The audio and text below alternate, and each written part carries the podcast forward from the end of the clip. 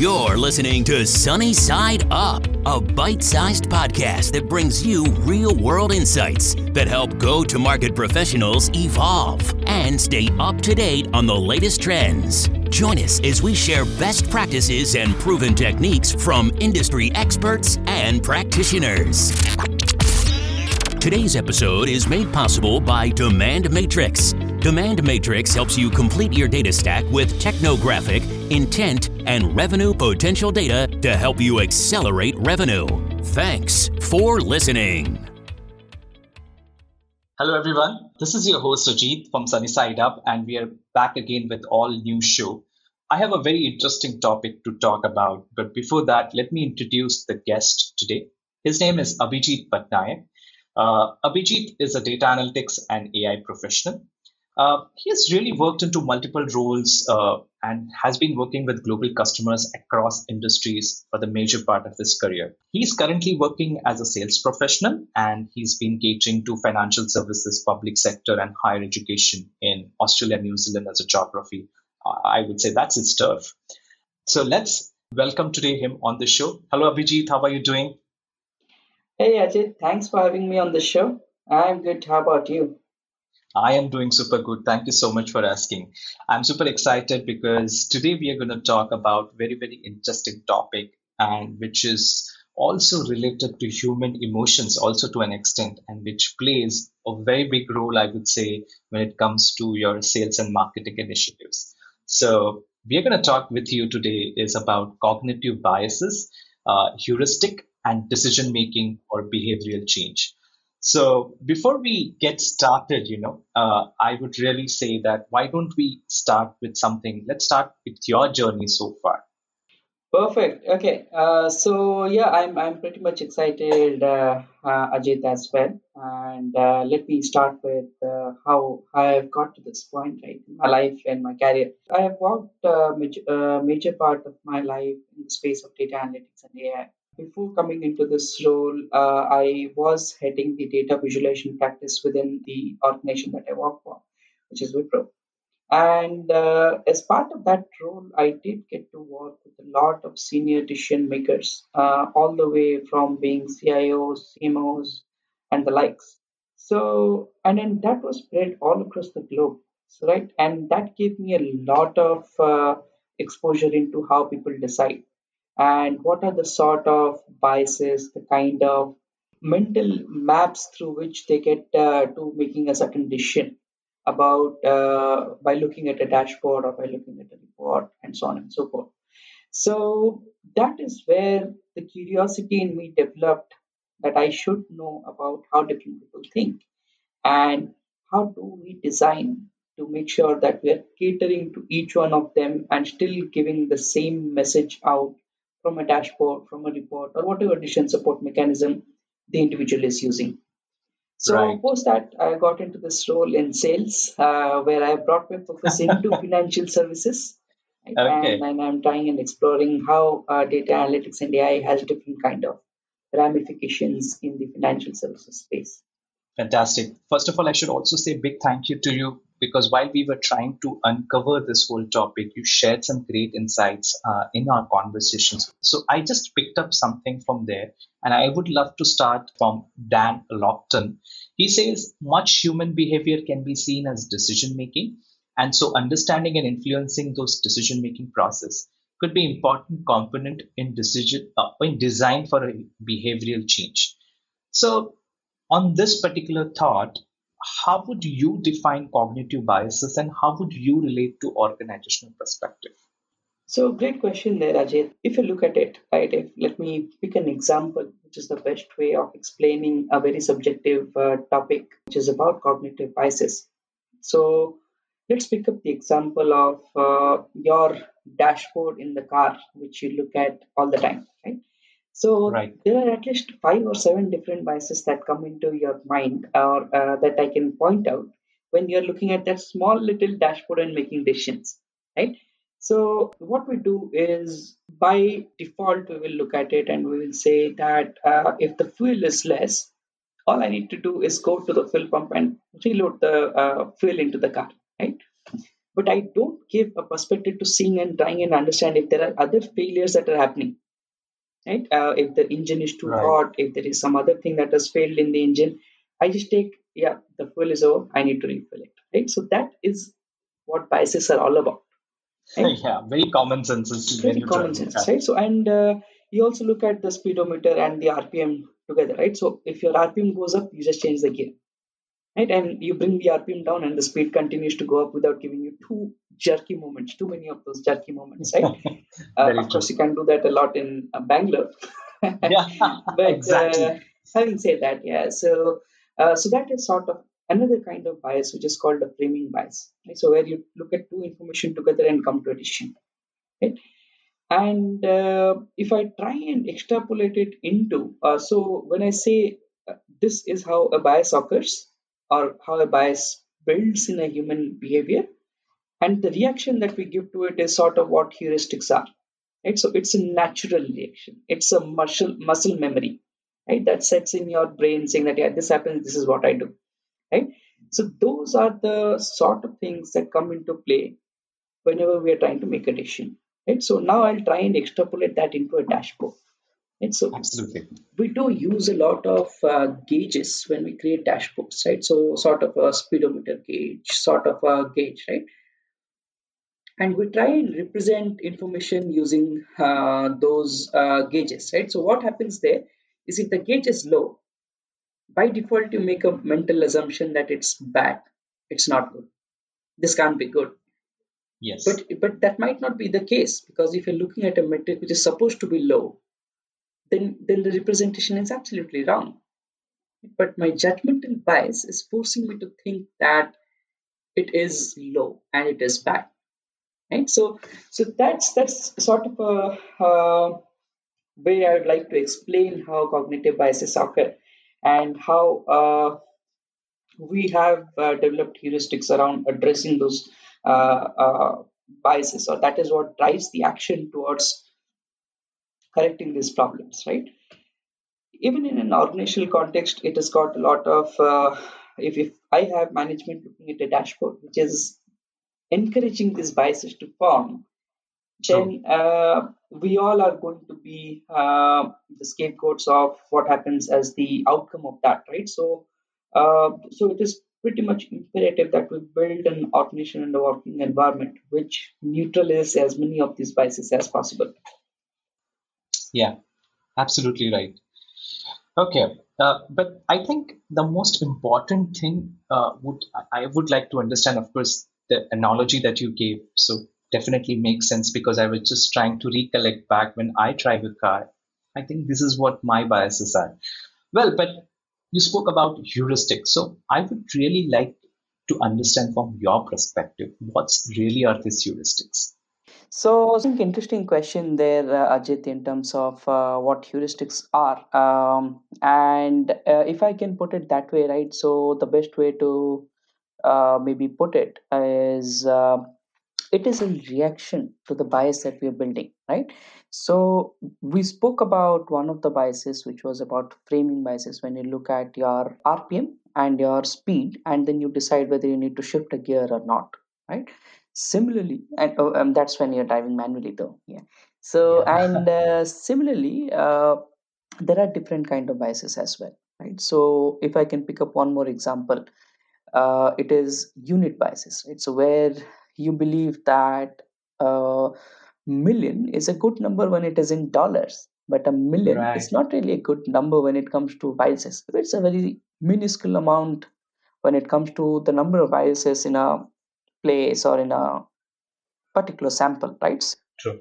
So that's how for each of the different kinds. So there are multiple kind of biases that build in a human's decision making process, and heuristics is basically how he addresses that particular bias or that that particular situation that he's gotten into.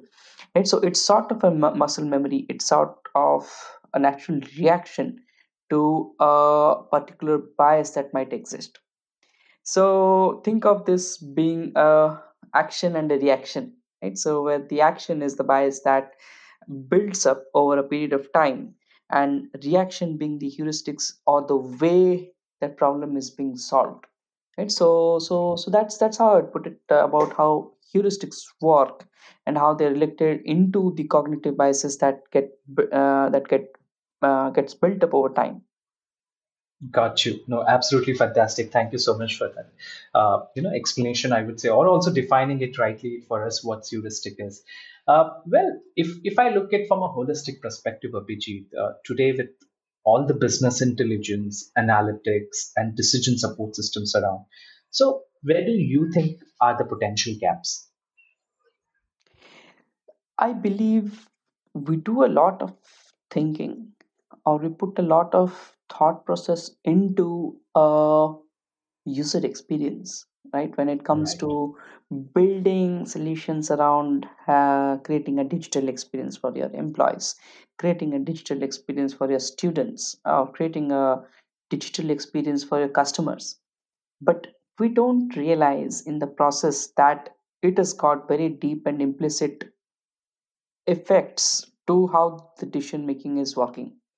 So if you look at uh, the way business intelligence has evolved, right? So earlier, I've seen it being management information system or MIS, where you just had a lot of Excel sheets floating around, yeah, and to make a decision, you basically need to look at four four different Excel sheets, use the find, use do things like pivot and stuff like that, and then you get to and you, there were artists doing that, right? So Exactly. Exactly. and and Those and were if the days.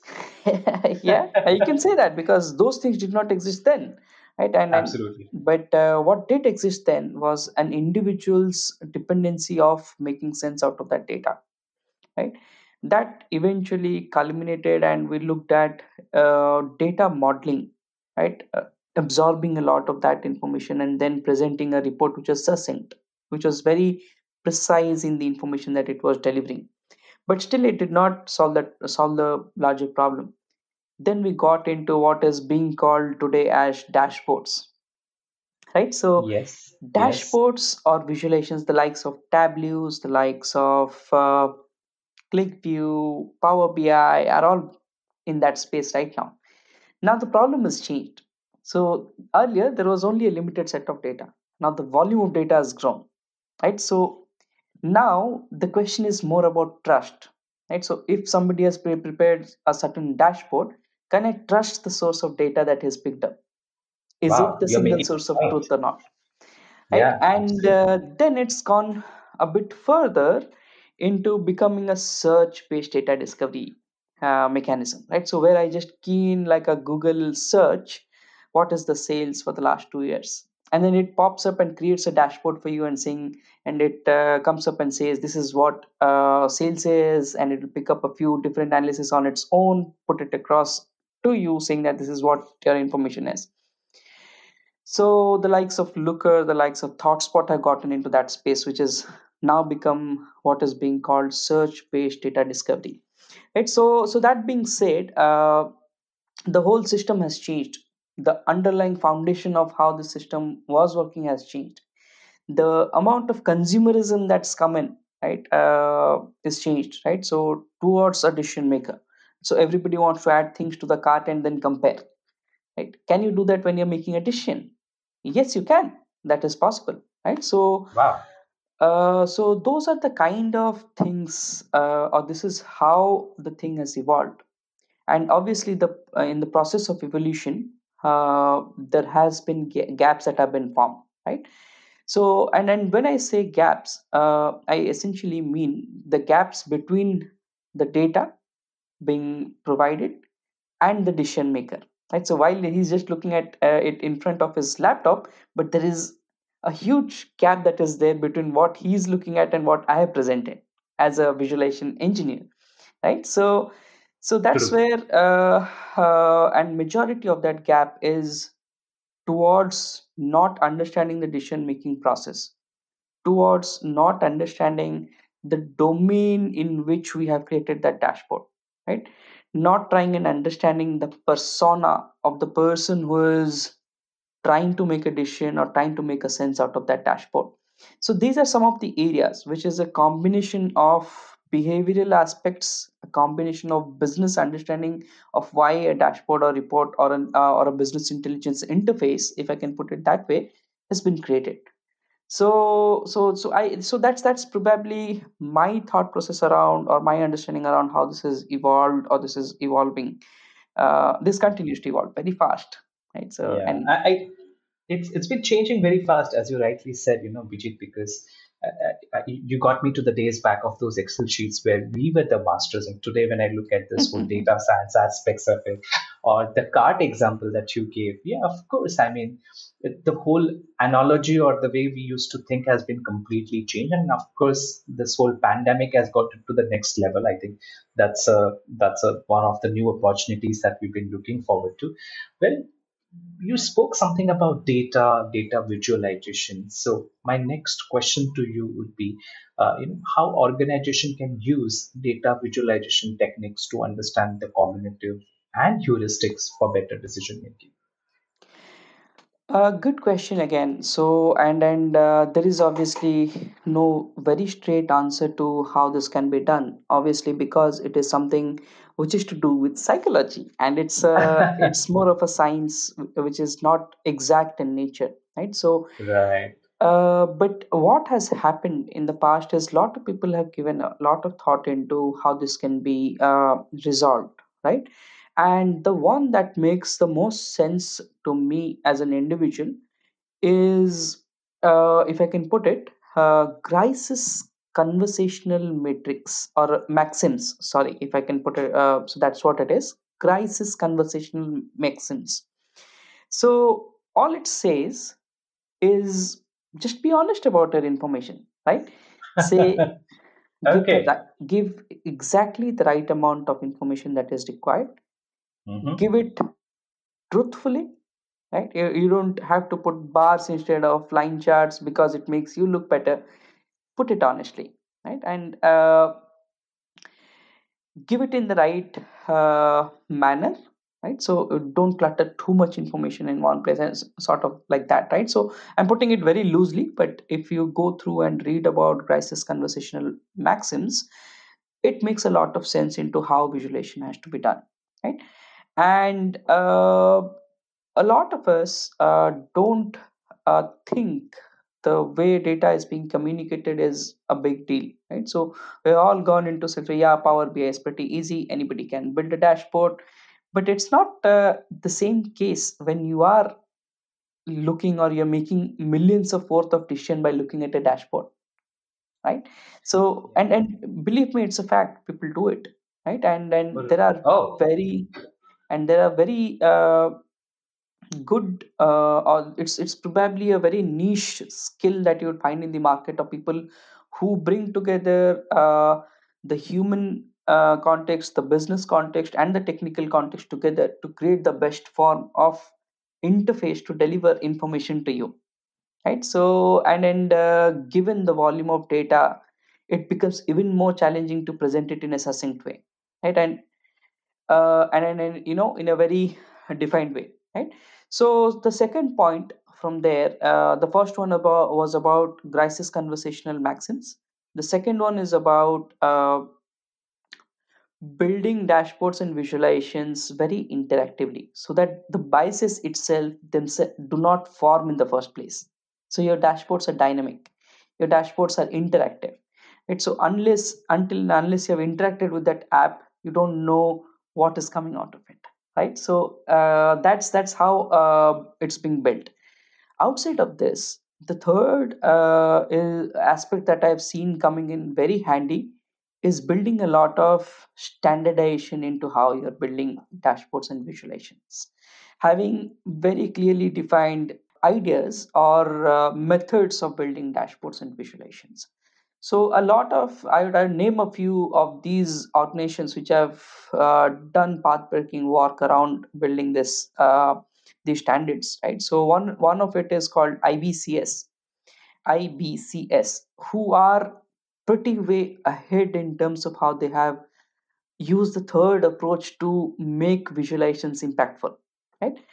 and uh, then there is uh, organizations like perceptual edge uh, then there are individuals like Stephen Few who have done a lot of work into making these uh, or making a point that this is important right? in the whole uh, data to uh, decision value chain it is important that we know about these things very well said and very well crafted i would say well, I think that the next immediate question then that comes to my mind is how would you relate cognitive biases heuristic with the current changed environment that what we see right now? Because yeah, I, think this is what it is today, right? So, what are your quick thoughts on this? So again, I'll, I'll use the best uh, form of things that I do, right? I'll, I'll use an example. Great. So let's just uh, take the example of a stock exchange. Oh, no, wait, maybe stock exchange is not the best example. So maybe if I am somebody in procurement and I'm trying to make some kind of decision, the way I have built a certain uh, uh, dashboard or a certain set of information that I look at before making an information, it becomes sort of a way of life, right? So you go into the office, you ask what what are the numbers, right? And then somebody just comes across and tells you it is 27 uh, 48 and 30 right? and you instantly understand what that means because you have been living that life of all along right so you know that 47 is the uh, level i have in the inventory uh, 37 is the backlog percentage and maybe 28 is something else right so you, Right. you build a very clear mindset around how this has been built and those numbers mean sense to you right now come the change in the environment that has happened right? So you don't work in an office environment. You don't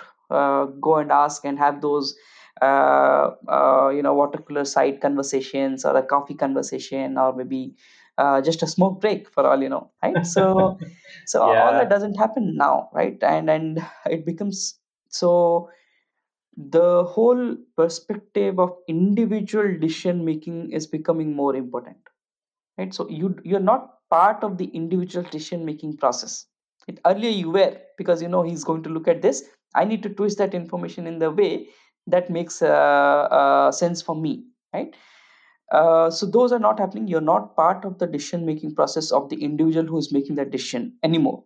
So that's where uh, dashboards visualizations the decision making process uh, itself is become very personalized right? So that's where it falls upon uh, us to understand that this change has happened to, to internalize that this change has happened right and and try and make provisions that even if an individual is making decision it is still accurate right it's not being lost because he's the the number of decision makers has changed in the mind of the individual right okay, got you. Very, very nice, very nice. Okay, I think uh, uh, then the question comes is like, as a sales leader, where do you find this cognitive biases? You using it, or what differences that does make to you, or in your role, basically in general, I would say. so you, you're asking me for a trade skill that i'll not give up easily so and I think that's that's the secret we want people to know or the subscribers to know. yeah probably so so i guess it's a, uh very long process right uh trying and uh making it or putting it into uh productive use that really benefits you right? So uh as a as a sales individual you have to understand so i know a lot of sales most or any sales person would know that the way decisions are made it's never one person right who is making a decision. It's a series of or a number of people who are making a decision in in, in a certain scenario and the whole process of sales is a very emotional process. It's not something where you go and sell something and it's just a transaction that needs to be closed but it's a very emotional process right? And being an emotional process the cognitive things come into play a lot because that is how a person makes a judgment right? And things like your body language things like uh, the way you communicate the way you greet people every single detail right? So makes an impression or triggers a particular heuristic uh, uh, behavior in the person that you're interacting with right? So uh, it's it's a process that we need to all be uh, cognizant of. We need to be very thoughtful about understanding and comprehending that these these factors are also at play right? And and it's obviously a very long process in terms of you using it uh, to manifest a certain outcome in your favor or in against a, a particular decision right? So uh, right. I'm, still if i can put it very candidly i'm still learning. I have internalized that these are there are multiple other factors in a sales process that come into play. And and we need to all be very informed and very aware of the fact that this is happening so i guess that's yeah. the first step. And then then you go from there onwards and you start manifesting outcomes out of trying and balancing out those uh, beliefs that uh, exist in a decision making process. Very true. Very true. Thank you so much abhijit. I think this was you know this was super exciting super insightful i would say uh, to understand how does this really work? What's happening? How can we really imply into the current situation and most important how do we get the sales right? You're the master of it. I would still say that. Well uh, i think apart from this abhijit uh, what's what's happening? What's is there any new hobby any book that you would like to recommend to our subscribers out there who are listening to you? Uh, there's a nice book that I have read uh, uh, very lately called um, A Brief History of Tomorrow. And, uh-huh. and and it's an excellent book which brings into perspective how the changes that have happened was or is leading to a tomorrow that we would have never thought about right? And it opens up a lot of the thought process. So that's a good book uh, that i picked up lately. I'm planning to read a few more that i have in my wish list. So and i'm hoping that i'll get time uh, to read them as well. Right. and being in a new place i picked up new hobbies as well. Uh, so sydney is a new place and uh, with so luckily here the covid situation has improved so we can go out to the beaches we can do things that we love Awesome.